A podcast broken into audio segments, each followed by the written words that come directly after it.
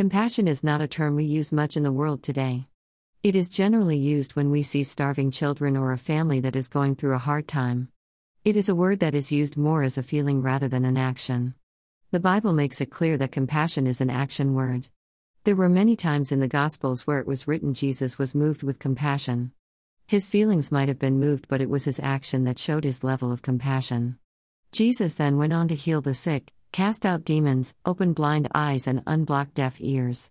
Compassion didn't rely on Jesus liking the people, rather, he was moved by their need. A story in the Bible in the Old Testament really highlights compassion for me in a real way. I heard Greg Laurie preach a bit on it this week on radio, and it stirred something deep inside of me. He was talking about Jonah. Jonah was a prophet in the Old Testament. There is only one incident of his ministry recorded in the Bible, but it is very significant. Jonah was called to go and preach in Nineveh. The people of Nineveh were not Israelites, God's chosen people, so they didn't have a relationship with God at all.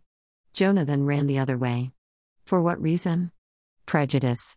He knew that if God had called him to preach to the Ninevites, then that message would be heard and responded to. But these were wicked people, and Jonah wanted them destroyed for their actions. He didn't want God to have unlimited compassion on them. So Jonah ran. God got his attention by allowing him to be thrown overboard from a ship and then swallowed and eventually freed from a big fish.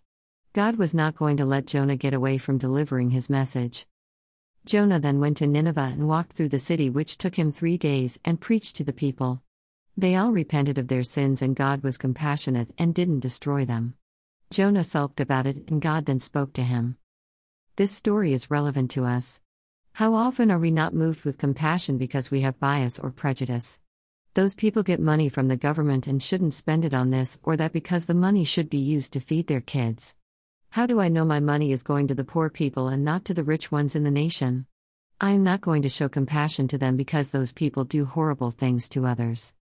God wants us to have unlimited compassion like He does for those around us. If God tells you to befriend them, give to them, or share your testimony, we should do it. Let's have a heart of unlimited compassion and not bias. We all want more people to come on the journey with us so they can also live the life God intended for them. Have a great week.